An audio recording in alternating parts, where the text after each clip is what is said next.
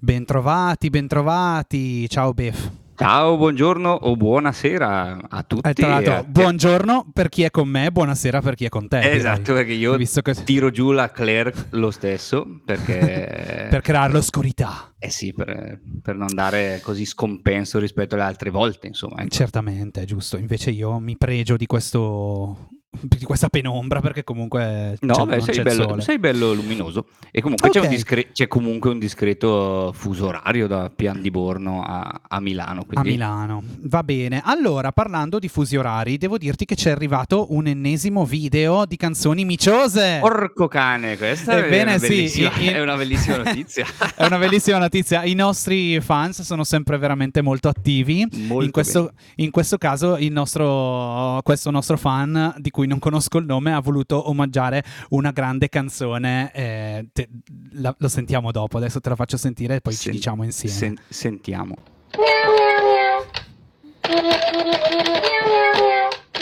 Urca.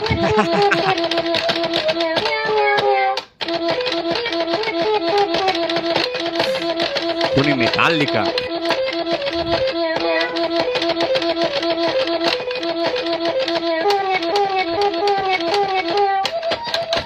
È lunghissimo. È lunghissimo. Bravissimo, bravissimo amico Bravissimo. Che ci fa in Eh, Metallica. sono i Master of Metallica, Kittens. eh, Master of Kittens. Ah. Ci ho pensato tantissimo.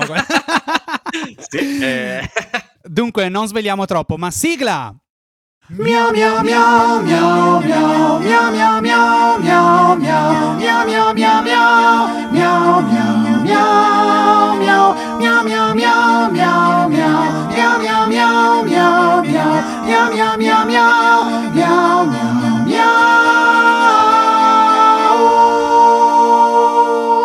Caro ospite, caro ospite Pellegrino, è giunto il momento di mettere giù il Pensavo- telefono. Ciao. Infatti, pensavo fosse più lunga. Dai. Io stavo, stavo continuando a fare affari Una nel frattempo. Cioè. Bene, È così. bene. E tu, da buon cultore del cinema, avrai riconosciuto la, la sigla di.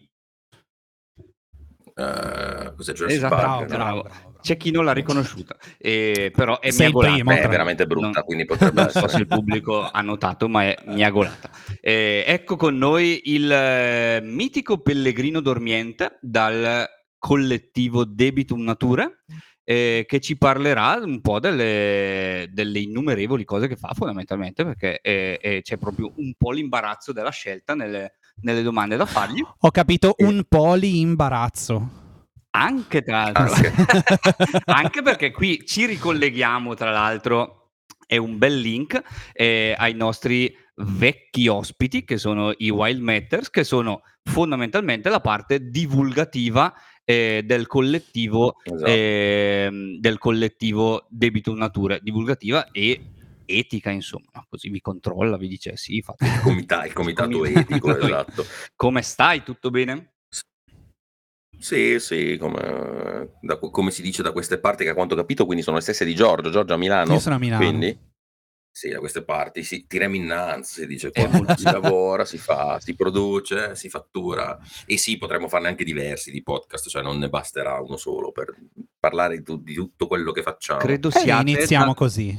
credo siate a, a due estremi opposti di Milano, quindi il, il tempo eh, che ci impieghereste per raggiungervi È pari andare in Val Camonica praticamente. Sì, quasi. Se è a tipo Milano Sud potrebbe, a certi orari potrebbe. Io ricordo, sono stato una volta con una ragazza che era di, chi- eh, aveva la casa vacanze a Chiavari, ma abitava vicino a Porta Venezia. Ecco. Ci mettevo lo stesso tempo andarla a trovare quando stava a Porta Venezia che andarla a trovare. a Comunque io Chiavari. sono Ci voleva due euro Comunque io uguale. sono a nord, quindi non so cosa ha capito Befeldo, ma Allora ho capito Beh, malissimo. niente come al solito. ho capito malissimo. ah, Dio. Mia. No, se Milano Nord siamo dallo stesso lato, perché io sono zona Malpensa, quindi in realtà lo raggiungo abbastanza Ok, facilmente. sì. Pensa, da io credevo- 40 credevo- a 4 e si vola, E pensavo foste A 4, esatto. letteralmente. agli opposti. E vabbè, questa è la mia conoscenza della geografia in generale, ma soprattutto de- della Della geografia milanese. E... Bene. Esatto. Buon Pellegrino, innanzitutto vuoi parlarci eh, del collettivo, così presentalo. Scusa, generale- posso, posso prima chiederti se Pellegrino è il tuo nome?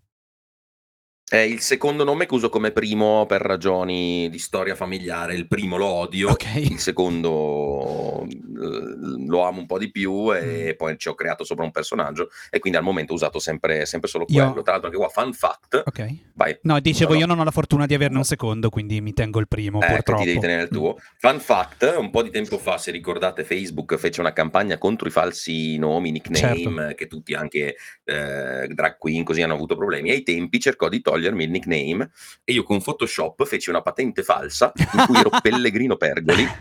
Gli mandai il documento e loro dissero: Ok, scusa Pellegrino Pergoli, allora puoi rimanere Pellegrino Dormiente. Abbiamo un altro. E amico quindi ho ancora una, oh, che ha fatto lo stesso, se ben ricordo. Ho una carta, ho una patente con col mio nick. Ah, il collettivo in genere, allora, è nato quando io ho conosciuto Sira di Afterlife, che appunto è la principale artigiana, la prima che ho conosciuto, che si occupa di incidere proprio le ossa.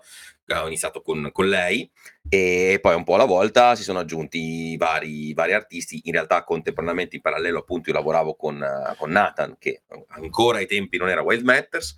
Anche qua, se andate a fare un po' di, di grave digging, trovate una pagina che si chiama Biosofia, che era un po' lo- il germe dell'idea, io e lui. Poi è arrivata Eleonora, hanno fatto Matters e quindi loro si sono aggiunti, appunto, sono rimasti dentro il collettivo, come, come dicevi tu, come parte divulgativa, eh, comitato etico e a volte capita di dover decidere se un determinato pezzo prenderlo o non prenderlo, così via. E quindi siamo in tutto, siamo in otto, se non erro. Apro adesso. una piccola parentesi, Siamo- perché non l'ho detto, fate arte macabra. Infatti, Perché no- Arte, come si può Sì, intravedere. si può- per chi ci esatto. sta non- guardando non l'avevo si intravede. Per gli altri, quando dice incidere le ossa, non intende le ossa viventi, ma intende ossa di eh, No. esseri an- di, deceduti. morti e non umani perché non si può fare. Ok. Sì, arte macabra, infatti è bello che a volte arriva qualche hater sotto e dice ma eh, tutto questo è molto macabro e gli rispondi eh, Sì, è sì, il nome. è esattamente quello che facciamo, esattamente, è quello che facciamo. Cioè il macabro significa che, tra l'altro macabro già di per sé in teoria è la rappresentazione della morte. Quindi il macabro nasce proprio, non è fa- mh, chiarissima l'origine del termine, però tendenzialmente ora vuole dire quello. Quindi ciò che rappresenta il morto, quindi in teoria anche il disegno di uno scheletro è arte macabra. Eh, noi invece poi utilizziamo proprio le parti, quindi noi lavoriamo su eh, e, e si è unita a questa parte un po' più ecologica, quindi arte macabra sì, ma legata all'aspetto ecologico, quindi su corna, ossa, rest, a volte anche legno, piante, eccetera, un po' meno perché quello è un po' più comune, quindi tendenzialmente come per chi vede si vede dietro, quindi resti di animali, tassidermia, che è un'arte in Italia che saranno rimasti più o meno in 10 e quindi poi tutto quello che ha a che fare. Poi appunto sono arrivati altri artisti come Magda che è proprio pittrice e quindi è capitato anche poi di fare proprio invece illustrativo eh, qualsiasi diciamo, senso come sempre lasciando poi i temi. E quindi ah, praticamente i vari membri del collettivo coprono un po' le, mh, gli ambiti artistici, abbiamo due, una- mh, Sira che incide, Niki che è sempre incisione ma è più scultura, quindi gioielleria in osso, corno, Magda che dipinge eh, e mh, inci- incide inteso come incisione, cioè inchiostro a tratti sottili. eh, Varga di- che si occupa di maschere, cuoio, maschere tribali, eccetera. E poi l'ultima arrivata che abbiamo, che è Miki, che in teoria è, arrivata come segretaria fotografa, eccetera. Poi ha iniziato a fare anche lei qualcosina, ricomposizione degli scheletri, perché c'è anche appunto c'è anche lo scheletro completo, volendo può essere già anche quella, quelli che vanno nei musei fondamentalmente. arte macabra. E io che faccio un po' tutto, un po' tutto, un po' niente, principalmente poi mi occupo in realtà di promozione, marketing, eh, prostituzione, E Ok. quelle robe lì. morale ovviamente e intellettuale. E ehm, entro nel discorso per chiederti eh, come, eh, giu- giusto eh, per ancora citare i Wild Matters, che sono la parte etica, ehm, la vostra visione etica della cosa. Eh, qualcuno si potrebbe chiedere, eh, però mh, cosa, cosa ci fanno quegli animali, da dove vengono? eh, mh, ve li danno i cacciatori? Andate voi Insomma, a come, tro- come trovate le ossa? Per dirla breve. Esatto, che è la base, insomma, appunto dell'eticità di questo Esatto. lavoro. Infatti, l'obiezione di per sé ci sta. Uno dice, eh, ma poveri animali morti. Allora, l'idea fin da, fin da subito è stata quella di appunto. ehm, L'ottica, cioè, il termine inglese, il termine ombrello è cruelty free, cioè cosa si intende?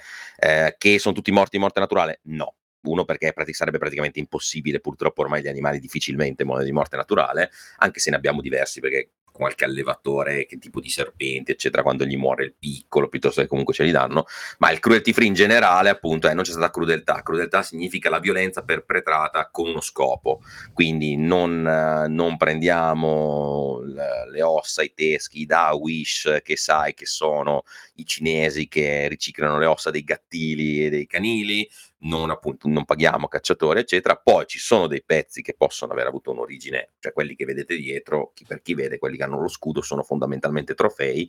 A quel punto, però, è sempre comunque una cosa recuperata. Una volta in una live ne ho parlato, è eh, se una persona per tutta la vita, eh, magari era anche cacciatore, ha collezionato, lascia in eredità la collezione perché è, è morto e i figli, le, storia vera tra l'altro, spesso è capitato anche più di una volta, gli eredi vogliono sbarazzarsi di questa cosa, sono disposti addirittura a distruggerla perché giovani moderni, è difficile che gli interessi questo tipo di materiale, se noi lo recuperiamo non abbiamo contribuito, cioè il succo è il non contribuire allo sfruttamento della natura degli animali, eccetera. Infatti anche il collettivo stesso, la mia pagina si chiama Debito in Natura, intesa come eh, in debito nei confronti della natura. Quindi non andare a, a, incentivare nessun tipo di pratica che possa essere deleteria, ma anzi solo sempre in ottica di riciclo. E anche lì a volte appunto con i wild matters capita che si debba discutere eticamente perché qualche obiezione un po' più raffinata dice sì, però tu comunque crei un mercato nei confronti di un determinato tipo di prodotto, quindi poi c'è chi magari lo va a recuperare a meno costo, quindi incentivi comunque, quindi non è sempre facile comprendere eh, il, il, confine, quindi è per quello anche che lavoriamo così tanto con i Whale Matters e che ci impegniamo così tanto nella divulgazione, perché l'idea è anche un po' di sì, abbiamo una minima impronta, sì, potremmo creare delle influenze negative, cerchiamo di controbilanciarle con la divulgazione, cioè eh, io ti spiego perché questo pezzo magari non è sempre disponibile, perché non, ho, non, non, non lo ordino su internet, quindi magari perdo cliente perché dico no, il teschio tal dei tali non ce l'ho, piuttosto che perché costa di più quando potresti prenderlo appunto in macellerie ti costa di meno e quindi cercare di educare anche il pubblico con, contemporaneamente insomma. Ok. E il eh, appunto eh, citando il pubblico eh, la gente ne hai già parlato un po' prima ma la gente come reagisce alla eh, all'arte macabra in, in generale e al, e al, e a questo e a questo lavoro che voi fate a stretto contatto fondamentalmente con la morte, che è un concetto che, che, che disturba di solito la, la, la gente, insomma. Ecco. Eh, in Italia non bene tendenzialmente, in realtà il pubblico ce lo siamo costruiti, noi abbiamo iniziato facendo fatica, eh, le due più grandi opposizioni sono la catto bigotta dell'appunto A, che, che, poi super incoerente perché parliamo di gente che, ne, che, ha le chiese costruite sopra le pile di, di scheletri di esatto. teschi, però ah no, povere animelle, bisognava sepp- seppellirle, quindi c'è questa... Certo, gente questa, che va questa... dal macellaio tutti i giorni, tra l'altro. Questo di base, questo, questo normalmente della maggior parte degli oppositori è quantomeno onnivora e ogni volta dicevo, capitato diverse volte dal vivo agli eventi dire signora che schifo, ok, lei, lo sa, lei è onnivora, sì, lo sa che la bistecca che mangia dentro ha esattamente le cose che L'agnellino. Cioè, non... eh, esatto, cioè, quindi già quello. Infatti l'altra grande branca di opposizione è tutta quella dei più o meno veri animalisti, animali, ah, povere bestie, guarda, di cui la maggior parte purtroppo, tanto ci fossero i vegani, allora lì se ne discute e di solito quando parli con un vegano inizi a spiegare la questione appunto del, del riciclo, eccetera, in realtà poi ti, la capisce. Ti capisce, esatto. E l'onnivoro che è poveri animaletti e quindi già al di là dell'incoerenza di base e raramente purtroppo si riesce poi a spiegare guarda che è una cosa di riciclo eh, e se nella peggiore delle ipotesi è il riciclo appunto dell'osso della bestia che tu hai mangiato. Ma questa cosa Quindi... secondo me ehm, si lega molto a un percorso, a un rapporto proprio con la morte, che è un rapporto strettamente legato alla tradizione e alla, e alla cultura, quindi alla cultura di cui si fa parte. Infatti proprio volevo dirvelo oggi perché sapevo che ci saresti stato tu. Ho avuto qua come ospite a casa mia per un paio di giorni un, un comico rumeno e siamo andati a vedere insieme il cimitero monumentale perché voleva vederlo, a lui attraggono molto queste cose e ehm, lì ci diceva che in Romania, certe parti della Romania, dopo sette anni c'è questo culto, c'è questa, questa usanza, scusate, di eh, aprire le bare. ehm, quindi questa cosa si chiama pomana, è una doppia sepoltura. In pratica loro dopo sette anni esumano eh, la- il, il cadavere, puliscono le ossa del cadavere con, con del vino, lo benedicono e poi lo seppelliscono nuovamente. E poi lo bevono. È una cosa che se vieni a dirla a noi ci sembra un'usanza barbara, ci sembra una cosa stranissima, però si tratta sempre, e questo mi è venuto proprio un piccolo esempio di come proprio il rapporto con la morte varia tantissimo a seconda delle tradizioni e delle culture. Secondo, secondo me è che perché hanno paura che diventano vampiri. Eh sì, parti. Vediamo se, vediamo se sono ancora sotto. No, in realtà anch'io quando ne parlo, spesso in Nepal squartano i cadaveri, li lasciano mangiare agli avvoltoi, nelle Filippine c'è un'usanza simile, tirano fuori, li agghindano, eccetera. È ovvio che, che è culturale e noi stessi ne abbiamo perso una parte, cioè nel senso fino a un centinaio di anni fa era normale sia sapere che la carne implicava ammazzare l'animale, quindi c'era meno ehm, sconvolgimento nei riguardi di quello, e in generale la morte era più facile vedere i morti, era più facile rappresentarla. Questo è proprio, infatti, è un movimento contro, cioè rispetto allo sviluppo della società, la, la morte man mano si sta allontanando. Infatti, questo spe- noi facciamo divulgazione tanto anche su quello, appunto, su rendersi conto che eh, la morte fa, fa parte della vita esattamente come che sembra una banalità da bacio perugina, però in realtà molte persone non, non, non- non entrano in questa ottica, non si rendono conto, soprattutto appunto quando è onnivoro, noi non siamo contro l'onnivoro in generale, cioè, però allora se deve essere un onnivoro- un onnivoro consapevole, che quello che fai porta alla morte di determinati eh, eh, esseri e quegli esseri hanno carne, sangue, ossa e possono essere appesi alle pareti o decorati o così via. È una forma, ecco, infatti un'altra obiezione che fanno spesso è che manca, che questo è mancare di rispetto alla morte ed è assurdo perché fino appunto a qualche decennio, forse al massimo secolo fa, o tuttora in alcune culture in realtà proprio la- il rispetto per la morte è quello di esporla e di non nasconderla Sì, di abbellire anche lo, lo Dias de los Muertos Esatto, in bravo, Messico sì. è quello, cioè è, è- è esaltare la morte perché quello è rispettarla, far finta che non esista non è rispettarla, è, è metterla sotto tappeto, insomma. Sì. E- E posso, posso inserirmi una vo- Scusatemi, io non- oggi non dovevo parlare perché sono chiaramente Befeldo ti conosce molto meglio di me e invece ho trovato un paio di cose che mi, mi sembrano simpatiche. Cioè, sono simpatiche. In questo caso si tratta ancora di una, di una cosa che riguarda animali morti, non esseri umani ma animali. Eh, ho scoperto che cin- il 5 giugno, quindi pochi giorni fa, nei Paesi Bassi si è festeggiato il giorno dell'anatra morta. Non so se lo conoscete. Il lo conosco. Dead Duck. Day. Sì, molto bello. C'è anche un sito, tra l'altro, deadduckday.com. E no, Molto ve ne parlo perché è molto simpatico, nel senso che è una ricorrenza annuale che commemora il giorno in cui, nel 1995, un maschio di Germano Reale morì schiantandosi in volo contro le finestre del Museo di Storia Naturale di Rotterdam. Ecco. E no, aspetta, perché la cosa diventa molto più divertente di così. Immediatamente dopo che questo si è schiantato, poverino, è arrivato un altro maschio, un altro germano reale, che ha iniziato a montare la carcassa e a copulare con la, car- con la farca- con la carcassa per ben 75 minuti. Me- Mentre i- gli scienziati del, del museo stavano lì a osservare questa cosa, per 75 minuti hanno guardato Con le mani in tasca, tra l'altro. e questo è il primo caso documentato di necrofilia omosessuale di germani Molto reali.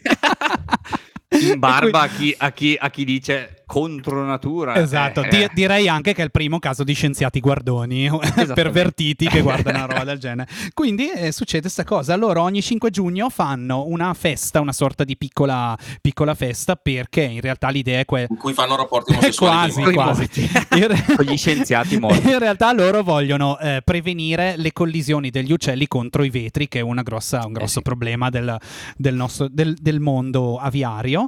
E. ehm, e niente, dicevo, dicevo, dicevo. Ecco, la festa funziona in questo modo. A un certo punto fanno l'ostensione delle spoglie del germano. Perché le hanno, tenu- le hanno tenute. Ma quanto assurdo è. Ci sarà quindi- un, pel- un pellegrino dormiente eh, olandese. Olandese ha- con gli zoccoli di legno Esatto. che fa E non so lavoro. se Tra hanno fatto sono- cose sul- sullo scheletro del germano. Sì, l'avranno o, cioè, allora, o lo scheletro l'hanno tenuto e poi di solito si toglie lo scheletro e si fa l'impagliatura. Tra l'altro io ho messo la collana per essere figo e ho lasciato il cartellino, quindi sono in Fatto giro. Vuoi Eh, dirci che quanto ci pesato. Puoi costa? dirci esatto quanto costa. Eh, questa costa tanto, eh. 180 Porca euro. Tu, dove, si comprano, vale Eh, questa- dove si comprano le vostre cose? Questa- per- Beh, abbiamo il sito, da qualche parte ci sarà Che un è? sito, Che è? Che è è? debitumnature- debitumnature.it, Bravo. poi da lì ci si ramifica e poi in realtà è quasi tutta trattativa privata, essendo comunque, a- cioè, è vero che è artigianato, ma tendenzialmente è ancora nel campo dell'arte e appunto i prezzi, ah, c'è anche la roba, noi cerchiamo di, di vivere anche commercialmente, c'è anche l'oggetto da poco, però cioè, ci sono pezzi anche da 4-5 mila euro, cioè già alcuni teschi, alcune ossa sono rare di, di loro, se poi ci fai l'intaglio, se poi ci dipingi sopra ad olio, metti insieme tutte queste, perché appunto questa è tutta la lavorazione in metallo che la regge, la- il teschio di Mustelli del sopra è dipinto a olio da Magda, sono tre artisti che lavorano contemporaneamente, quindi Qua- 180 già Quindi scontati. non è un mercato pezzo- per tutti, diciamo. Eh, Eh sì. Qual è il pezzo più costoso? Cioè, cosa rap- non quanto costa, però quan- cos'è il pezzo più costoso che Ma poi ti avete? dico anche quanto costa il, il teschio di Crisocione. Abbiamo recuperato da uno zoo, tra l'altro dei Paesi Bassi, per i collegamenti, di un Crisocione, che è Il famoso il Crisocione. cresta, il famoso Crisocione. Per te è famoso, perché sono No, non- te è un non lo so. lupo. non, non hai idea di cosa sia un crisocione. lunghe, Ok. È un lupo con una cresta rossa, sembra una volpe gigante con le zampe molto lunghe. E abbiamo recuperato tutto lo scheletro, E già era raro suo, e quindi è stato un investimento parecchio. Impegnativo.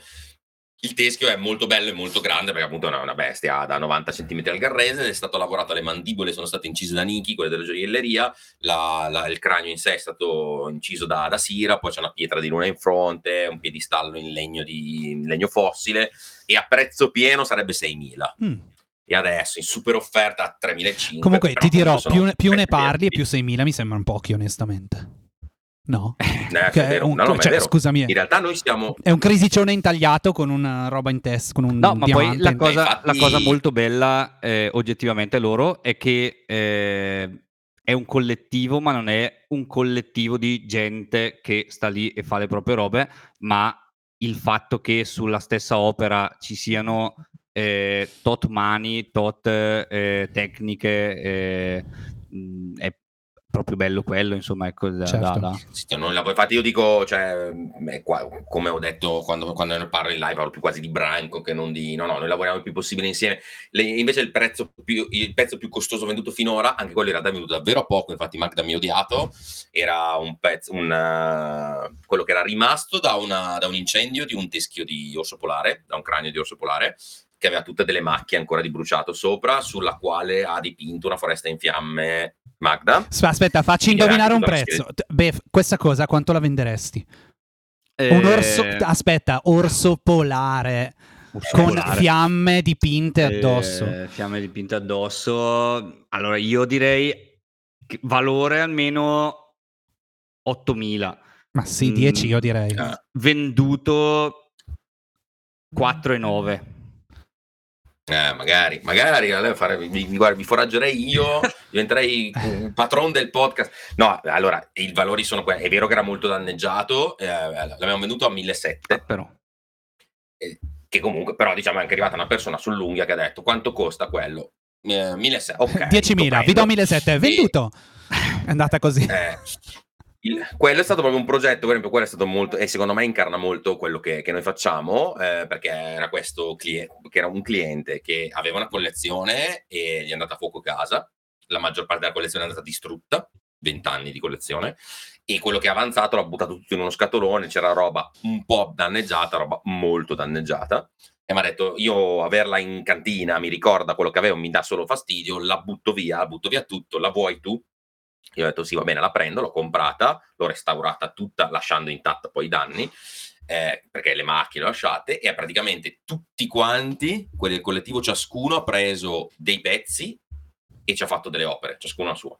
Abbiamo fotografato tutti i pezzi come erano prima, abbiamo fotografato tutte le opere finite, poi ciascuno di noi ha scritto un pezzo che riguardava comunque appunto cioè, il fatto del eh, riprendersi dopo le difficoltà, il fatto degli incendi, eccetera. Abbiamo fatto un libro fotografico con tutte le foto, tutti gli interventi e abbiamo fatto il libro d'arte stampato 265 pagine, formato a 3, quindi e il lavoro quindi è stato davvero corale, cioè, ed è stato il recupero tra l'altro di un recupero, perché era già le ossa sono un recupero, questa addirittura salvate un incendio e roba che a livello collezionistico ah qua c'era un non so neanche di chi è questo chissà che qualcuno questo l'ha comprato qualcuno l'ha pagato cioè le ossa erano a questo livello qua Ok.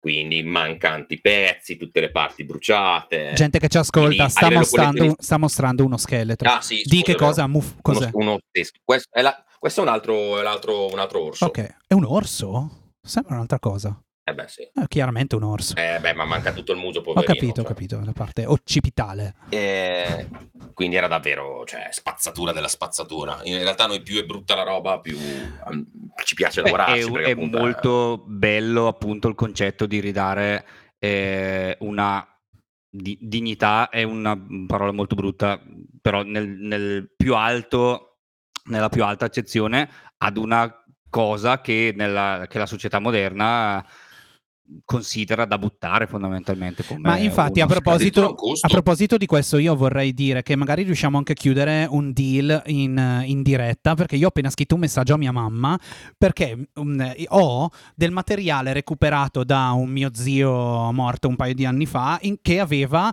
eh, un, credo uno stambecco intero, imbalsamato, immagino, e un eh, volpe. Non si sa mai, magari, magari sì, sono tu ancora lì. Manda foto, Appena mi risponde ve lo dico. A tra lì, poco, Ho ascoltatori, crei- creiamo tensione. che tu dicessi qualcosa di vietato, tipo mio zio aveva un, un, un gu- Una zanna di elefante. ma gigante, ma proprio una roba Sì, sì, succede anche questo, Eh, sì. naturalmente. No, addirittura sono un costo, la maggior parte delle perché infatti eh, si recuperano facilmente, cioè facilmente, tra virgolette, perché anche per i, mace- per i macelli, per eh, i tassidermisti, cioè le, sono considerate tutte rifiuti, sono rifiuti speciali. Cioè tu devi pagare perché venga qualcuno a smaltire ossa o se viene trovata la roadkill deve venire a forestale, paga un costo perché vanno inceneriti, c'è tutta una serie di cose, quindi tendenzialmente proprio la spazzatura, la spazzatura, cioè eh, i resti animali, una volta almeno qualcuno ancora era considerato un valore. Eh, adesso è solo un peso, una spazzatura. Infatti, mh, a noi capita di avere oggetti, cioè pezzi che sono, si capisce che sono stati macellati da una serie, da, da come è rotto l'osso, che probabilmente è la, probabilmente la pistola captiva, eccetera. E si trovano nei boschi, nelle valli vicino a macelli e Ah. agriturismi, perché se cominci a conoscere i posti sai che fanno sparire la roba, la buttano via pur di non pagare. Sì, Mm. sì oppure eh, scendendo verso il sud, dall'Abruzzo in giù, tanti ha l'animale è malato, l'animale direi che scappa, eccetera, lo lasciano verso morire, per citare rotolando, perché poi è in basso, esatto. E li lasciano, mi fa, io ho dei contatti che periodicamente in Sicilia fanno il loro giro a fine estate, inizio primavera e trovano X cose di animali che sono stati lasciati ad- a, morire fuori perché costa di più starci dietro che non lasciarli morire, quindi proprio noi proprio diamo, cerchiamo di dare valore al- al- allo scarto dello scarto, insomma, e a me piace particolarmente. Mi vengono in mente le cosa. nostre vacanze in Sardegna, caro Giorgio, dove un po' di bestie eh, morte certo. le abbiamo viste in giro nel, nel nulla.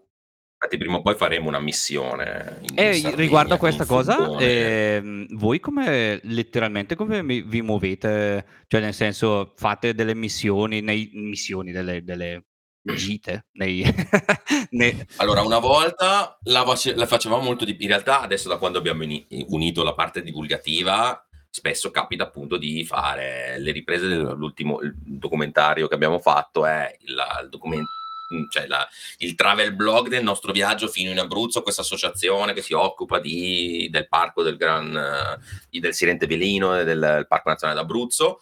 Nel mezzo abbiamo inserito parti naturalistiche e parti divulgative e intanto o consegniamo cose magari ingombranti o ne recuperiamo altre. In generale in Italia purtroppo la raccolta diretta è più complessa di la maggior parte degli animali non si può raccogliere. Ecco, volevo chiedere proprio questo, di- se ci sono delle, delle cose burocratiche che ve lo impediscono. in Italia purtroppo, cioè all'estero, in Inghilterra, io conosco, con- ho contatti che vanno, veramente raccattano la carcassa per terra, possono anche tassidermizzarla, quindi farla appunto impagliata e, e così via. E in Italia tutta la fauna selvatica è articolo 50 del codice civile, proprietà indisponibile dello Stato, quindi teoricamente tu non la puoi toccare, cioè tu non puoi raccogliere neanche una piuma nel bosco Mm. a livello di norma. Come al solito in Italia mille norme super restrittive che poi così nessuno le segue e, e non, non c'è. Ci sono alcuni animali che sono protetti, allora ok, quindi l'origine devi, devi cioè, per esempio, ecco, lì vale la pena, ecco, lì a quel punto vale anche la pena farlo. Tu trovi un gufo morto, allora devi scoprire in che comune sei, parlare col sindaco e dire io ho trovato questo gufo morto, lo assegni a me, che me ne occupo io della, della trasformazione in, E questo succede anche perché super eh, fondamentalmente rimane proprietà dello Stato. Quindi se tu fai poi il gufo impagliato, fai lo scheletro del gufo, in teoria, questo è tutto, una- in dieci anni a me non è mai capitato e diverse volte abbiamo fatto questa operazione, in teoria il sindaco di eh, Castelleone, in provincia di Cremona, dice "Mm, voglio fare un museo di scienze naturali del mio comune. Andiamo a cercare tutti gli animali che sono in questa zona e ti viene a recuperare e dice oh, tu avevi quel No. gufo che hai recuperato una volta. Ma stai dicendo che possono venire lì e devi dare." portarti via tutto? Sì. Ah? Beh, adesso che l'hai detto in questo podcast di cui Cari tutti sindaci. parlano, i sindaci.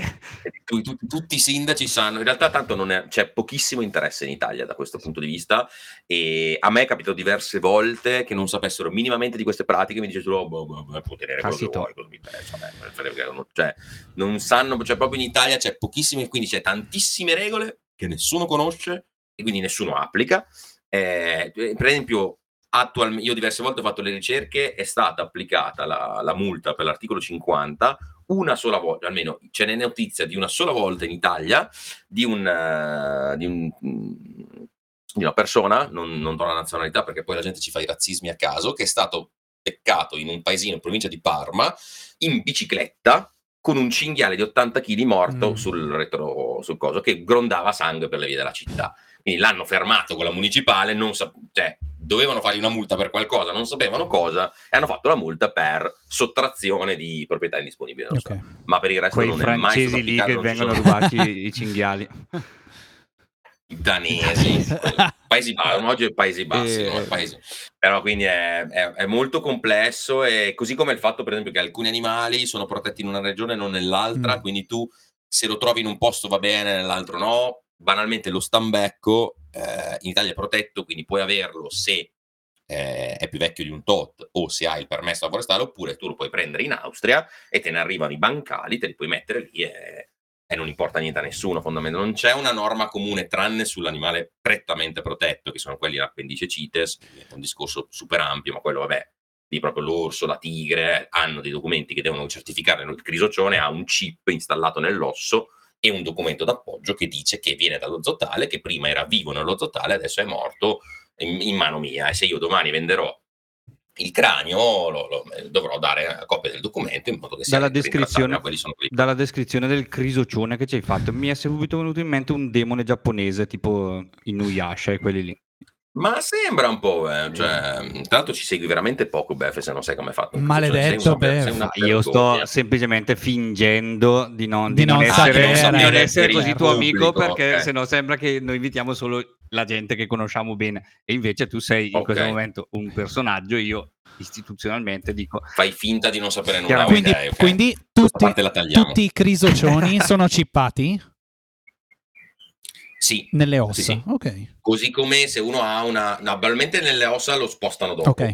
Se l'animale è vivo cippato, gli uccelli per esempio hanno l'anello. Se Certo, come no. Un pappagallo, Sì, ah, l'anello è la stessa cosa. L'anello deve... acco- E tra quell'anello, per esempio, deve accompagnare il pappagallo anche da morto. Ok. se tu fai lo scheletro di quel pappagallo, l'anello deve essere abbinato. E infatti, questo è un altro buco nella, nella legislazione italiana, perché all'estero puoi farne una copia. Cioè, tu puoi dire questo pappagallo ha questo anello, eh, una copia del documento va insieme al cranio, una copia va insieme a appunto la, la tassidermia, eh, faccio due collane con le zampe, faccio una... In Italia no, c'è un documento per un animale intero. Quindi se tu lo dividi in più parti, noi per prassi facciamo come all'estero, quindi facciamo la coppia, ma tecnicamente c'è un voto normativo, cioè quindi non si sa. All'estero anche, che ne so, un orso, un orso è la stessa cosa, ci deve essere dove sta, da dove viene, come è morto, se però vendono gli artigli separati per fare le collane, la pelle da una parte e il cranio dall'altra, loro fanno una copia, a, a penna ci scrivono questo documento è stato fatto per questo pezzo qua. Ok. E in Italia questa, questa prassi non c'è.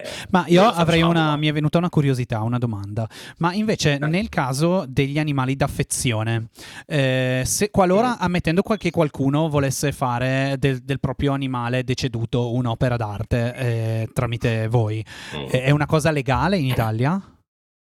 Allora, in Europa non è legale vendere i resti di animali di affezione. Quindi teoricamente, anche lì poi ovviamente è fatta la legge durata dell'inganno, ma diciamo che se tu ti muore il gatto, lo dai a me di guarda, io non ne voglio sapere niente, fanne qualcosa di bello e dallo in giro non lo puoi vendere. Ok.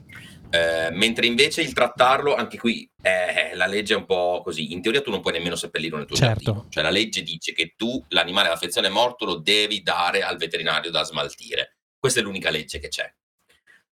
Poi, di certo, non viene la polizia degli animali a portarti via il cadavere del gatto se lo, vuoi- te lo vuoi mettere in giardino, sotto un vaso, cremarlo e metterti il vasetto in casa, nessuno te lo viene, ti viene a, a cercare. Quindi a quel punto il trattamento del, del- del corpo, appunto, se non è un animale protetto, quindi in realtà, per esempio, appunto, se tu hai un pappagallo in casa, allora devi fare, devi, o un pitone banalmente, un serpente, cioè, infatti tanti che abbiamo c'è il documento serpente, tu ce l'hai, hai il documento che accompagna il tuo animale vivo e se lo dai a trattare dai insieme all'animale. Un cane, un gatto che non ha documenti, fondamentalmente non c'è una norma a riguardo.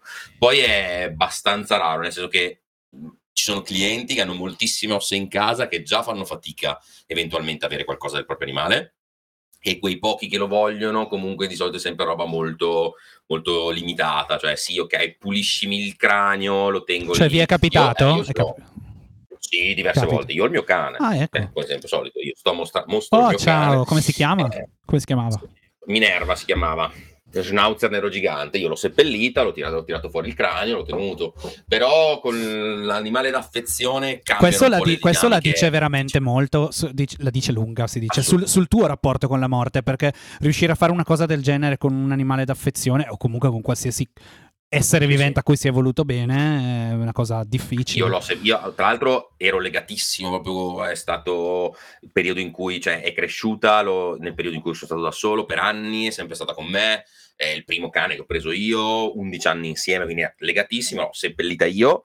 Una notte, un anno dopo, credo che ci sia anche il video, sono andato a scavare a viva terra, l'ho seppellita sotto il mio ciliegio, tirar fuori la, la testa con, direttamente da- dalla terra, poi l'ho pulita e me la sono tenuta qua. Volevo anche farmi una collana con un dente, ma non me l'ha permesso, non, vien- non vengono via le zanne, quindi non vuole, allora l'abbiamo lasciata, lasciata lì. Però sì, infatti io quando parlo di questo dico, per me è giusto arrivare a quel livello, cioè di rapporto con la morte, appunto, rendersi conto che fa parte di, cioè oggi ci siamo, domani non ci siamo e è parte di un ciclo.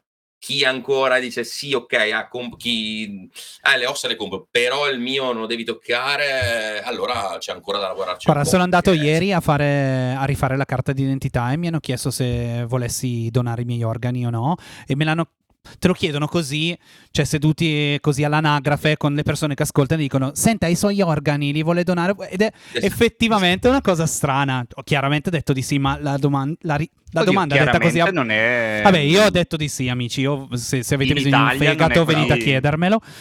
E, e però è una Oddio, roba Non sceglierei il fegato, sinceramente. Da te. tra tutte le mie cose, dici magari il fegato no. Ma anche quello è retaggio, è un retaggio cattolico, sì. monote- c'è l'idea che il corpo deve rimanere integro, Esatto. che siamo anco- noi siamo il nostro corpo, no? Il tuo corpo è, è fatto di tutti gli altri esseri viventi morti che ti sei mangiato, piante eventualmente comprese, e diventerà altre, altre cose. Cioè, quindi io infatti io sono ben contento di mangiare le ciliegie di quell'albero, cioè sembra quasi una cosa un po' creepy, però è parte del mio cane, ma anche tutti, infatti questa è un'altra obiezione, a volte ci fanno, dice, ah ma lo spreco, la natura, noi facciamo pulizia solo naturale, quindi ormai io non faccio bollire qualcosa da 5-6 anni, quindi o sepoltura per animali più grossi, o la pulizia con la colonia. Eccola la che colonia. che non mi conosce, conosce Oh, bene. no, no, no, l'hai già detto, l'hai già detto, basta, basta, basta, l'hai già È detto. la, è la si è vera... capito, si è capito. È la Si è vera capito, super- ragazzi, si è Ah, capito. No, bisogna... Adesso questo de- bisogna... A lui è, è, è scarafagiofobico. No, Io po'. sono tutto fobico, tutto fo- non No, so se esiste, ma... La colonia di Dermestidi è chiaramente... Eh, Scusate, io bene va- vado un attimo al cesso, ci vediamo dopo. è chiaramente la vera superstar del, del collettivo, quindi Ah, adesso Belle bisogna, bisogna assolutamente. Eh, cioè, potremmo parlare avanti ore. Se dovreste darmi il permesso di condividere lo schermo, No. potrei mandarvi la webcam in No, diretta. no, no, nessun permesso, permesso momento. negato. E il, E- il bello, buon, buon Giorgio, è che eh, ci sono le live di Twitch del- sulla, sulla loro pagina completamente dedicate a quello. Ci sono i dermestidi che puliscono la carne e sono seguite. C'è gente che va lì e dice: Oh, Beh, yeah, c'è gente che guarda... Ho fatto, ci- ho fatto degli iscritti. Sì, i giapponesi guardano le ciccione che mangiano, quindi va bene, si può guardare tutto al mondo. fare- cioè. Comunque anche loro quindi mangiano, quindi non è sprecato, si moltiplicano, diventano sempre di più, sempre più brulicanti. e- Però mangiano solo carne morta, finché sei vivo sei a posto. Cioè, non- il bello di questa colonna è proprio quello. Loro sono proprio Ti, ve- ti vedo a tuo agio, caro. Giorgio. Sto benissimo. Sì, sì. Parliamo di morte, ma no. manderò una serie di poi post podcast manderò una serie di video uno dietro l'altro sì, sì, sì. per il tuo piacere Bene, bene, viva la sarcofagia, insomma. E- Esatto, sì. E- di che altro parlare, Bev? No, io voglio, ho una domanda però, forse un po' personale, Certo. non so. Eh, poi guarda io non ho nessun tipo di pudore Ok. di, ma puoi farmi no, mi, quello mi viene da vuoi. chiederti, visto che hai questo rapporto così naturale con la morte come avvenimento del ciclo della vita, mi chiedo, tu fai parte di quella fazione che pensa che il, il corpo sia solo un involucro e che la nostra anima balzi da, da involucro a involucro e giri nel mondo? In realtà, proprio, in realtà il collegamento è proprio l'opposto, no? No, io abbiamo, nel collettivo abbiamo parlato a lungo anche di questo, se, se- se volete un giorno ci, ci ritroviamo, parliamo anche di, degli aspetti spirituali, coso. Eh, una certa spiritualità uno può averla, io sono, io sono agnostico fondamentalmente, non sono ateo perché non, non penso di avere diritto e capacità di dire no, non c'è nulla, quindi resto abbastanza dubbioso. E, e abbiamo fatto un grosso lavoro, infatti il lavoro che abbiamo fatto più in comune con i Wild Met è stato proprio quello di analizzare, quello, si chiama Orme Selvagge, dal punto di vista concreto quelle che sono le credenze spirituali proprio a riguardo, no? Cioè perché la gente si mette il pezzo di animale, che cosa... E ha tutta una fascinazione, c'è una serie di cose che può rimanere inspiegabili. Io quando ho, conf- avevo fatto una conferenza a riguardo, dicevo, tu prendi un osso di lupo, al di là che la gente lo prenda, ma dice, ah, il lupo, cioè magari quell'osso è stato nella zampa di questo animale che ha fatto anni a stare nei boschi, ha mangiato appunto del sangue, è passato su quell'osso, quindi ah, c'è una fascinazione che può andare oltre il razionale. Però tendenzialmente io rimango cioè, possibilista, ma abbastanza, diciamo, mm, razionale. E quindi proprio da questo punto di vista per me è il contrario, cioè proprio perché la morte è così, cioè per me c'è già del magico in quello che è, Certo. così com'è. Non ho bisogno di pensare che ci sia un'anima che va oltre, mi basta pensare che devo trovare ancora il modo, devo capire il modo che parte del mio materiale diventi piante, foresta, eccetera. Cioè per me c'è già, già il magico c'è in quello. magia nella biologia, dici? Eh, non ho bisogno di pensare che c'è lo spirito di Minerva che c'è ancora, cioè, perché c'è fisicamente davvero Minerva in quell'albero, in quelle ciliegie, in quei fiori. Quindi quando io mangio quelle ciliegie, una parte di Minerva è dentro di me, perché è oggettivo. Questo è oggettivo, io posso dire scientificamente che è così. Quindi non ho bisogno di pensare che ci sia uno spirito. Per me è proprio questo il bello di, di questo tipo di, di- di lavoro, di questo tipo di, di, di, di, di approccio con la morte. E tra The l'altro... Circle of Life, Sì. vogliamo fare una cantata. Esatto, tra l'altro, significa Avessimo anche Ivana che Spagna. anche se fosse Scusa, Esatto. scusa, scusa. o quella nuova è più bella, No, fatta no, dalla, aspetta, dalla coach. aspetta, Dalla, aspetta. dalla vocal coach. A me- Aspetta, No, no, no, Pellegrini- ma anche la... a me- Aspetta Pellegrino perché qui abbiamo No, un- no. il più grande imitatore di Ivana Spagna del, del secolo scorso. Eh, però è andata così. non- Ormai Eh. l'abbiamo passata. Abbiamo passato il momento. dov- Dovrei farmi sentire. Se anche fosse vero, il bello che io dico, se è vero che c'è qualcosa di spirituale, allora Meglio. già che ci, hai già fatto anche quello. Cioè, io rispetto le spoglie mortali di Minerva in questo modo, quindi concretamente so di avere determinate cose. Poi, quindi, se c'è anche una cosa spirituale, tanto meglio. Quindi io sono a posto, sono, sono a posto in entrambi i casi. Quindi, no, no, io proprio è proprio il contrario. né? Io credo ci sia qualcosa di spirituale, di magico in questa, questa cosa naturale che fa sì che, che la materia sia sempre quella e, e il famoso siamo polvere di stelle, no? che è la verità fondamentalmente. Sì. E ehm, il collettivo, eh, sempre nella parte divulgativa, si è eh, interessato e ha parlato anche tramite un libro che so eh, dell'esistenza perché ci sono anche delle vignette tra l'altro così, dire. tanto, per, tanto per citare anche di eh, appunto religione eh, settarismo eccetera eh, non so se si può dire nel senso tu sei un ex eh, è un'altra delle, aspetta, è un'altra delle cose che stai dicendo senza, senza chiedere prima. Non so se Sì. può dire, ma tu sei. sì ma sì eh, ci Sì. sono qua- 40 Sono, ex- sono nato nei testimoni di Geova. Anche qua, Ok. secondo me, qua meriterebbe, dovete fare un podcast a Ok, sé. ok.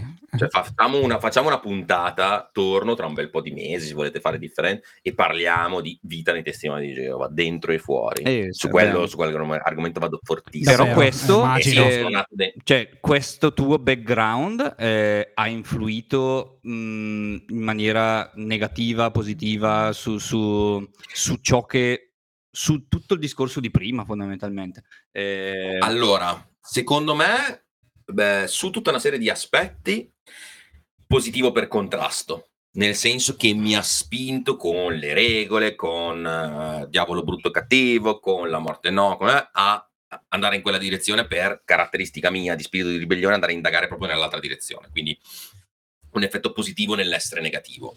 E di sicuro solo, di solo negativo mi ha instillato, ma anche lì poi è positivo, l'avversione alle sette principalmente, poi comunque alla religione intesa come eh, sistema strutturato di leggi e di sistema di controllo. E l'unica cosa davvero positiva che mi ha dato sono le capacità di marketing e comunicazione, questo io lo, lo ammetto sempre pubblicamente, Cioè, hanno un, un impianto di fatto per spingere al, al proselitismo che se ti appassioni può diventare un drago nel, nel trovare nuovi testimoni di Geova oppure prendere quel tuo bel pacchetto di conoscenze e usarlo per tutt'altro. Loro sono sempre stati all'avanguardia in questo, lo sono tuttora, i loro manuali di comunicazione io ce li ho ancora adesso e danno la, la paga tanti PNL di qua, comunicazione per vendere di là, cioè le cose che, che loro eh, ti forniscono per la, per la proselitismo sono impressionanti. Quindi quello è, Però la, sì, è la verità, con- funziona davvero così. Cioè, sono... Sì, sì, sì. è, sì, è vero che un testimone merita. di Geova è probabilmente il miglior venditore che si possa avere. Perché me, me l'hanno detto Sì, tante volte, ma sai, finché non, cioè, uno pensa magari sia un luogo comune. Se un testimone di Geova studia quello che eh, ti forniscono, eh, oratoria pubblica eh, e, e proselitismo sono adesso forse eh, beh, nel 2022 insomma ci sono corsi dappertutto internet magari riesce un po' ma ai tempi cioè parliamo di eh, in Italia sono dagli anni fine anni 40 in- nel mondo eh, sono iniziati nel 1800 quindi negli anni 40-50 ma anche solo negli anni 80 che sono nato io avevano tecniche di comunicazione che io ho visto 30 anni dopo diffuse su internet o nei libri di- cioè proprio minuziosa, precisa, assolutamente. Se uno ci sa fare, infatti io ancora adesso ho dei buoni ricordi, quando quelli che facevano un po' carriera, che erano un po' più abili, erano davvero persone, ma a livello hitleriano, cioè andavano su, parlavano per un'ora e tu stavi incantato, questo diceva cu- a posteriori, sai che diceva un cumulo di idiozie, però tu dicevi, beh, wow, Ci credo. sì, sì, andiamo e predichiamo la buona notizia fino a quando viene Armageddon. Cioè, eh, Ma non- questo- no, ti, di- ti dirò, io non ci credo molto, cioè fatico a credere a questa cosa, eh, Pellegrino, perché a eh, Geova. tut- tut- no, no, vabbè, a Genova non credo, io non credo a niente, però quello, vabbè. Eh, però al di là di quello, no, mi, mm, cioè, fatico a credere all'efficacia dei testimoni di Geova perché con me, personalmente, i testimoni di Geova durano veramente mezzo secondo. cioè, quando mi, suona, quando mi suonano ogni tanto capita o di incontrarli per strada così. Cioè, io no- onestamente non capisco come una persona possa effettivamente fermarsi ed ascoltare. Beh, cioè, perché non- non... sei una persona Allora- in difficoltà, probabilmente. Forse, Esatto. forse sì. Le- il punto è quello, la- il punto di, di ingaggio, poi vabbè, ognuno ha, le ha il- la sua bestia nera dal punto di vista del settarismo. Io quando parlo di settarismo lo, lo amplio a tutto, no? Dal gruppo de- di, di vegani animalisti sfegatati al gruppo di revocazione, alla setta neopagana, cioè ognuno ha quella, quella leva su quale puoi fare effetto. Quindi se tu non sei già del cambio, dici a me non me frega niente, quindi non ti tocca. E la il secondo grande aspetto è proprio quello appunto della difficoltà eh, prend- hanno sempre preso persone, infatti già vent'anni fa, altra cosa che facevano in modo capillare, avevano tutta una serie di gruppi in lingua in cui ti insegnavano la lingua e tu andavi a predicare direttamente alle persone nella loro lingua madre, ma parliamo appunto di vent'anni fa, gruppi di arabo, di rumeno, di albanese, eh, strutturati in modo, e ai tempi appunto non è che c'era internet imparavi l'arabo, ti mandavano un testimone di Geova arabo dall'Arabia che veniva lì a insegnarti per andare a prendere l'immigrato, la persona in situazione di disagio e difficoltà, che arrivava una persona ben vestita, ti trattava bene, che parlava nella tua lingua e ti diceva io ti posso dire come stare meglio, e allora può far breccia. E quindi quello, cioè anch'io adesso, addirittura io adesso, io sono sempre stato scapista, cioè a 13-14 anni, poi ero abbastanza precoce, ho iniziato a dire ma ci sono le cose che non quadrano ed ero già in una, in una posizione svantaggiata perché ero nato dentro. Eh, però c'è tutta una serie di meccanismi per i quali se sei dentro o se per qualche motivo inizi a essere dentro o ti fai eh, rimani è come infatti in quel libro che citava prima la, la degenerazione del credere che citava prima Befe ehm, dico è come un partner tossico la religione e le sette in particolare sono come un partner tossico. Quindi quante volte anche tu dici, ma come fa quella lì a stare con quello lì che la tratta di merda, la picchia o viceversa? Eh, perché se ti incastri dentro si instaurano dei meccanismi mentali per i quali non esci più. E tu da fuori dici, vabbè, ma è assurdo, cioè la picchia una volta alla settimana. Sì, ma Oh, Befeldo, perché l'abbiamo invitato per uh, l'arte macabra e non per questa cosa? Fammi capire. Si potrebbe parlare davvero per ore di questa cosa. Eh sì. È io molto... quando volete È torno molto senza interessante. Davvero io tanti eh, su settarismo, poi lo- da- uscito da lì ho continuato a studiarlo sia per, tra virgolette, ah, il mio nemico, sia per interesse personale, perché poi ho fatto psicologia, quindi mi interessavano comunque le dinamiche e davvero ci abbiamo studiato molto, abbiamo trovato i punti di contatto, religione, eh, come si dice, ecologia e appunto come il libro fondamentalmente si struttura la differenza tra spiritualità, religione e settarismo. Spiritualità è una cosa che uno può avere, allora ci sta, ed è una cosa strettamente personale. E ognuno ha la sua sensibilità, c'è davvero quello che dice il mondo è meccanico, a me non me ne frega assolutamente nulla, quello che è. E poi man mano diventano sistemi di controllo sempre più rigidi e il settarismo, secondo noi, secondo me, è ti permette di fare da, da lente di ingrandimento, perché tanto le dinamiche sono le stesse, cioè non è che si diceva sono peggio dei cattolici, applicano in modo più stringente, più sistematico le stesse, modali- le stesse modalità, lo fa in modo più esasperato. Però poi il meccanismo è lo stesso, il love bombing, la promessa di un premio che non riceverai mai, che devi correre all'infinito, tutta una serie di, di- di dinamiche. Nel settarismo le vedi, nelle sette le vedi più facilmente e davvero lo ritrovi in tutto, dagli hooligans a- al gruppo del, eh, del cucito, cioè se si instaura quella dinamica poi sono, sono identiche, cioè tu le guardi, c'è- i meccanismi sono sempre quelli e si basano su dei meccanismi mentali che sono scattano automaticamente. Cioè, ti faccio un esempio quando tu dici, poi quando mi dovete fermare, No, fermare. no, no, no, questo vai, io no, vai, no, parlo, su questo guarda, puoi parlare, vai tranquillo. Eh, io appunto sono straribelle, sono, diven- sono mm, ultra assertivo, stradominante, tutto, sono nato dentro, sono stato dentro per un po', mi sono su- quasi subito ribellato, tra virgolette, alle autorità che c'era dentro, poi man mano sono uscito. Eh, anni dopo, una decina d'anni che ero già fuori, eh, c'è stato il funerale di una persona che era dentro, che conoscevo, quindi sono stato invitato al funerale, sono dovuto andare, sono rientrato nella- nella- nell'edificio che loro usano come chiesa e poco dopo essere entrato ho incrociato il più vecchio degli, si chiamano l'equivalente del, del prete della parrocchia, il- eh, si chiama anziano e ce ne sono due o tre di solito, un piccolo comitato di cui uno è più autoritario degli altri. Il più anziano il più, è quello che era il, il- proprio il vero e proprio capo di quel gruppo lì. Sono entrato, mi ha visto e per un secondo, due, ho avuto comunque il cavolo, c'è, c'è tizio, cioè mi sono sentito in difetto per una frazione di secondo. Poi ho pensato, cioè, già non valeva niente dieci anni fa che ero dentro, adesso sei solo un vecchietto in giacca e cravatta. Che, che cosa puoi, cioè, non puoi farmi nulla. Ma per un paio di secondi il meccanismo era talmente automatico che io mi sono sentito in difetto di fronte alla sua autorità, autorità che era l'equivalente dell'autorità del, del gioco di ruolo, cioè Certo. tu lì sei anziano che È comanda. proprio così. È È, un gioco di, è un gioco di ruolo, È ma non è un, un gioco di ruolo, cioè, sì. è- è- senza essere un gioco. Eppure il meccanismo è scattato. Cioè, nonostante dieci anni di ribellione, dieci anni di studio fuori, eh, quando l'ho visto ho detto, oh mio Dio, dico tanto solo il cognome, poi chi lo è. Oh no, c'è, c'è della casa, mi sono fermato. Io non ho neanche la cravatta o la barba lunga. Cioè, per un attimo ho detto, oh no. E poi invece ma no. mm, Ecco. sono qua, ho diritto di essere qua, sono stato invitato. Ma quale tu pensi, non sei nessuno. quale pensi che possa essere stata la sua di reazione? Eh, questo è allora, le reazioni delle persone dentro sono di solito di tre tipi. La sua, eh, in realtà, è stato solo sorpresa, cioè, le tre- perché ci sono delle persone che sono dentro e eh, sanno, per quello che anche tu dicevi, cioè lo sanno che quello che stanno facendo non ha senso, ma ci sono tutti quei vincoli che eh, il fatto che perdi parenti e amici, il fatto magari che lavori con tutta una serie di cose per i quali ti senti costretto e dici vabbè è inutile che affronto questa cosa e quindi mi guardavano e capivi che avevano la spinta di dire ah vorrei salutarlo perché magari erano amici eccetera ma non posso perché la legge di Geova dice Dicevano tutti, minchia che bella barba. La vorrei questo io. tanto perché la barba La- non la si può vorrei tanti io. non si può.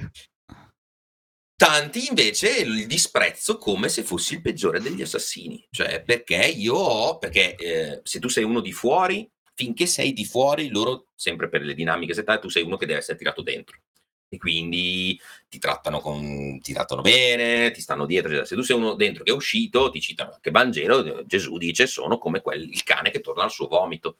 Quindi tu sei il peggiore in assoluto, tu sapevi com'era la verità e ti sei ribellato e sei uscito. Tra l'altro c'è tutta una cosa proprio di studi più generali sulle cose settarie, riferendosi anche a quelle americane, per esempio, arriva questo sistema, arriva a essere talmente forte da violare le loro stesse regole. Cioè, banalmente, il, eh, l'ultracattolico che picchia o che ammazza il gay. Cioè, ultracattolico, bisogna difendere la vita, tutto è sacro, eccetera, però se tu sei contro o se tu sei fuoriuscito, sei talmente malvagio che io posso perse- perseguitarti. Cioè, beh, questo- Cioè, va oltre qualunque tipo di legge morale. Quest- questa è una delle grandi contraddizioni di quasi tutte le grandi religioni che si conoscono, insomma. Infatti, vedi, nel- nella setta diventa eh, esaltata all'estremo, cioè nella setta tu diventi, quello lo dicono spe- nelle loro libri, è scritto specifico, eh, applicano una, una legge, cioè una, una parola di una cosa di Paolo, le Corinti, che dice quando uno viene buttato fuori, toglietegli anche il saluto in modo che senta la mancanza no, della congregazione e voglia tornare, e loro nei libri c'è scritto tu devi considerare come se fosse morto. Io ho visto scene anche ridicole. Io una volta è capitato, io faccio anche un lavoro normale, guido i treni. Mi è capitato di incontrare i testimoni di Geova che Ma scusa, scusa, non- fermo. Cos'ha di normale guidare i treni? Fammi capire. abbastanza. Cioè, per me, per il mio standard, tra infilare le mani in un serpente morto e poi pulirne lo scheletro, E soprattutto, come cazzo fate ad essere sempre in ritardo? Dimmi. Se vuoi, ho una risposta anche No, per scherzo. lo Era una facile battuta, su. Eh, mi Perché hanno non c'è visto, più il fascismo. hanno riconosciuto. esatto. È vero. Sarà quello. e mi hanno guardato, volevano chiedermi se quel treno andava dove probabilmente avevano bisogno di un'informazione, ma non potevano parlarmi perché io sono fuoriuscito, sono rimasti immobili. Io li ho guardati e ho detto: Avete bisogno? Non mi hanno risposto. Anche io ho chiuso le mie belle porte e sono ripartito. E poi ho visto loro che facevano: Ma no, devo salire su quel treno lì. Quindi loro sono rimasti giù perché non potevano, perché io ero morto, però non potevano nemmeno chiedermi le informazioni. Cioè, Beh, ci vuole una, Eh, una grossa una forza d'animo anche per fare una... Cioè, bisogna essere proprio convinti per portare avanti una roba del genere. Pensa quando te lo fanno per un tuo amico o per un parente, pensa quando sei costretto in una situazione di quel, di quel tipo, cioè quanto diventa forte, hanno separato famiglie, cioè, tu in teoria, poi eh, negli ultimi anni, eh, sai, c'è internet, cioè, aumenta la comunicazione, hanno un po' ammorbidito, alcuni parenti dicono vabbè c'è un parente, cerca di ridurre il più possibile, però puoi averci a che fare, mia sorella mi parla ancora, abita di fianco, quindi ok, ma fino a vent'anni fa era anche se tu perché Gesù dice verrò a porre inimicizia tra fratello e sorella, tra madre e figlio, quindi se uno sbaglia ed esce, anzi tu più lo tratti male, più lui è probabile che poi un giorno possa, la, possa la cosa, la cosa pazzesca che, che- che- che io apprezzo del personaggio Pellegrino è che fa quello che fa, è assolutamente contro a, a- a tutto ciò che è religione, ma è, è forse la persona che cita a memoria di più il- i testi del... Eh portatemi un prete, io posso. eh, quello è anche quello è addestramento. Io con una Bibbia, ho provato qualche tempo fa, io con una Bibbia in mano ancora secco direttamente, vado lì. Qualcosa a memoria l'ho perso, ma Pazzesco. per ogni principio so quelle 3-4 scritture che dice perché non devi frequentare quelli del mondo, è primo Corinti 15-17, se non erro, Ma che sì, dice sì. "No- non siate sviati, le cattive, le cattive compagnie corrompono le utili abitudini. Dai. Quindi tu non devi andare a cattive compagnie. Sì. Ma guarda, No, io no, conosco eh. un prete che ha smesso di essere prete, sarebbe un bel confronto tra voi due, devo dire. Dai. Eh, Ma va- avete già fatto o avete in mente di fare anche eventualmente podcast con più di un ospite alla volta? Cioè, mischiati non l'abbiamo due. ancora fatto, eh, però sarebbe Eh, interessante. È da, è da- è da pensarci per la seconda stagione. Eh, ovviamente, perché ci Ah, sarà in una stagioni, seconda ok. stagione. No, divideremo in stagioni perché ad agosto, onestamente, non Fa è che abbia caldo. molta voglia di fare il podcast. E nessuno ha voglia di ascoltarlo, peraltro, quindi... Esatto, quindi ci sta, ci sta nel caso. Però appunto per qualunque cosa, tanto Beffe i miei, miei campi di, di conoscenza li, li sa, eh, mm, Sì, ma sì. basta che mi chiedete io, beh, più, più che volentieri, insomma, dai cadaveri a Geova. Va bene, ok. Tecnicamente carcassa, la differenza tra cadavere e carcassa è che il cadavere è quello dell'uomo, la carcassa è quello dell'animale. Ah, ma dai, Questo non Ok. lo sapevo. nemmeno Così. io, vedi, hai detto un'altra perla. Bene. Eh, Beh, ci sono altre cose che vuoi chiedere? Ma eh, hai rubriche, hai notizie? Hai... Ah, vogliamo parlare di rubriche? Io mi sembrava tutto così interessante che No, onestamente... se vogliamo andare avanti, andiamo, andiamo assolutamente Possiamo, avanti. possiamo parlare di quel tizio giapponese di nome Toko-san che, eh, Che è diventato che è un cane. diventato un No, cane, no. bravissimo. No, no, è proprio lui. Insomma, possiamo parlare di questa cosa. non è- Non ricordavo il nome, ma... Eh sì, un cosplayer. E lui è un cosplayer. Ma io non sono... Sì, Ecco, ok. che esatto, però ha, ha deciso di spendere più di 15.000 euro in, questa, sì. in questo costume. Ma io non sono riuscito a trovare neanche un'immagine, cioè Ma ci abbastanza. ma tu devi cane. andare a vedere il suo, il suo canale YouTube, ha i video. Non solo assomiglia, Ah, assomiglia a un colli, cioè il Lessi per capirci, vabbè Mhm. tu lo sai, ma per i nostri amici Sì, che sì. ci ascoltano da casa Certo. è Lessi. Eh, ed è identico, è veramente spaventoso perché non sembra un uomo travestito da un cane, sembra un cane strambo, però un cane. Un e si, muo- strano. si muove, fa tutte quelle, co- cerca le coccole, alza la zampa, si rotola, è allucinante. E tra l'altro ho scoperto che ci sono almeno 250.000 persone solo negli Stati Uniti che si identificano Sì. nella categoria furry, eh, Furry, gli animali? sì, eh, No. i pelosi, sì, eh, ed è una categoria di persone i cui membri si divertono a travestirsi da animali da cartone animato. Quindi, insomma, il mondo Esatto. è bello perché è vario. scopare Esatto, stavo dicendo Tendenzialmente ha, ha un'impronta Non lo sessuale, sapevo, solito, sì. eh, questo Sì, non lo sì, dicono, vedi, non si No, dice in giro. Infatti eh, le- hanno anche Sì. tipo le maschere in latex da, da- da cane. Ma non sono fanno il latex sacco. non è furry, però, eh. E lo so però. Ci hanno chiesto anche que, è capitato sia travestimenti, cioè magari qualche maschera, coso, sia ossa oggetti da- dal punto di vista sessuale. Perché anche Eros e Thanatos sarebbe da approfondire molto. C'è un forte legame. Ma ossa, capitato, tra l'altro, ossa a Ossa. livello sessuale tipo dildo. sì, sì. Per, Come, come, sì, per sì. quel, per Guarda, quel vecchio detto eh, eh, everything is a dildo if you are eh, È arrivata, eravamo a Torino, cosa? No, if you are ehm, coraggioso enough ecco, If you are magari. coraggioso, brave, brave enough. brave il enough. Coraggioso. E visto che comunque se vogliamo renderlo frizzantino, è capitato boh, diversi anni, eravamo un po' all'inizio della nostra mh, attività, eravamo in fiera a Torino, fiera esoterica, tutto arriva questa signora sulla 45-50 col tailleur, tutta elegante, mi avvicina e fa senti io avrei, dovrei avere una richiesta un po' strana, guarda, guardaci, cioè, io non mi scandalizzo per niente, dimmi, ma mh, qualcosa per, mh, per usarlo in modo sessuale. Cioè, aspetta. Effettivamente Eh, è allora strano lui- anche per voi.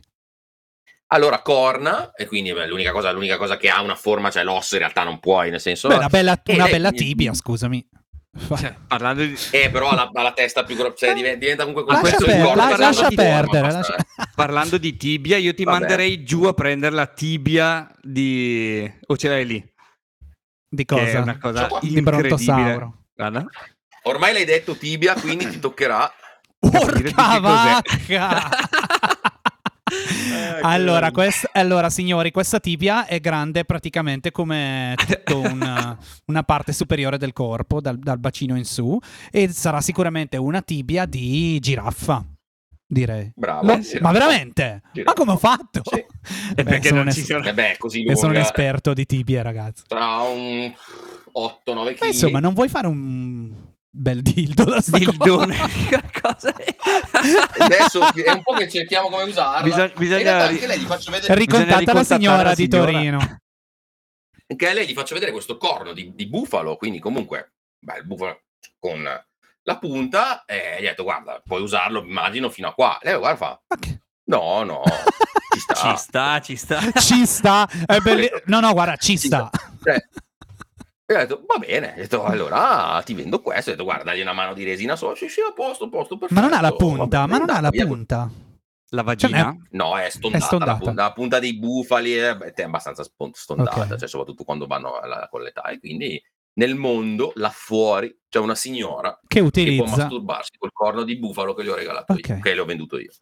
È una, è- Eh, è una- è una storia bellissima. Vedi che per ogni cosa che si tira fuori c'è un aneddoto Esatto. che ci si Sì, collega. no, ma poi un aneddoti, no, par- quando- eh, oggettivamente andare a casa di Pellegrino e io l'ho fatto adesso sveliamo che siamo amici dai ma sì lo conosco No, non è un- dai, che sorpreso! non è Oh, un- io, cioè, in- colpo di La verità è che stiamo invitando solo amici, per cui ma sì, ma ascoltatori conosciamo Eh, gente interessante. almeno è il bello avete, inte- avete amici Esatto, interessanti. assolutamente. Ehm, no stavo dicendo andare lì è come andare oggettivamente in un museo nel senso si scoprono cose nel senso poi eh, loro nel sopracitato corso eh, Orme Selvagge parlano anche dell'etologia de- de- de- parlano anche scientificamente de- de- degli animali e, lì- e già lì scopri tante cose andar lì vedere i teschi eccetera eccetera ad esempio il teschio di un felino tu sai quanti denti ha lateralmente. Guarda come si bulla. Eh, Direi, pare- direi che parecchi da, no, da dietro ai Invece canini. no. Tre ne ha, tre,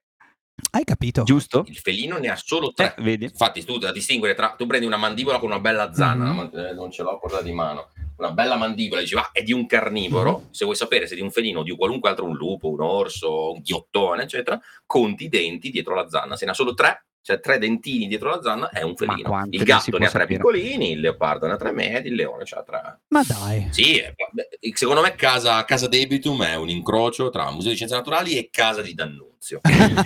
Il che, Come- il che è tutto dire. E, to- e tornano i dildo praticamente.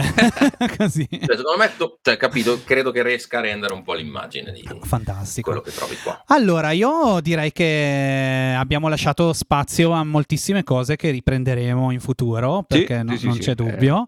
Eh, quindi ti ringrazio molto e eh, se Befeldo fosse Pure, d'accordo pure. con me, io manderei una sigla diversa dal solito per chiudere. Non sapevo niente, ma io sono d'accordo. Fai, Ah, fai no, tu.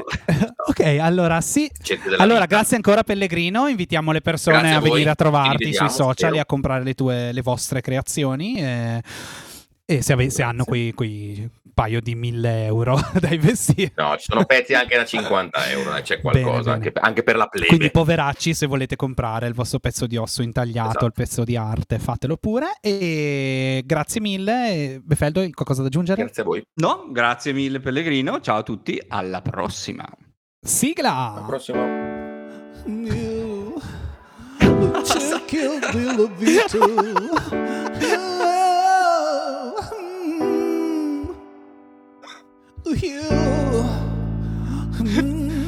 C'è un motivo, ragazzi, c'è un motivo.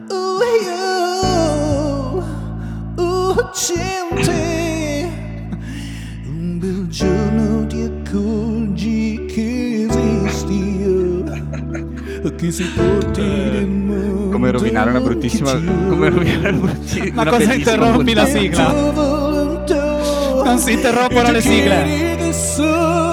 Siamo qui Arte. per voler Oh, macabra. che è una giostra che vuoi questo dito che La perfetta conclusione. A cosa? A cosa? Gira insieme?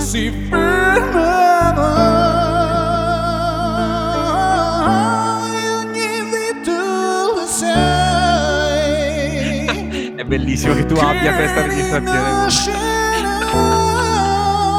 È, è- è la demo, la demo originale.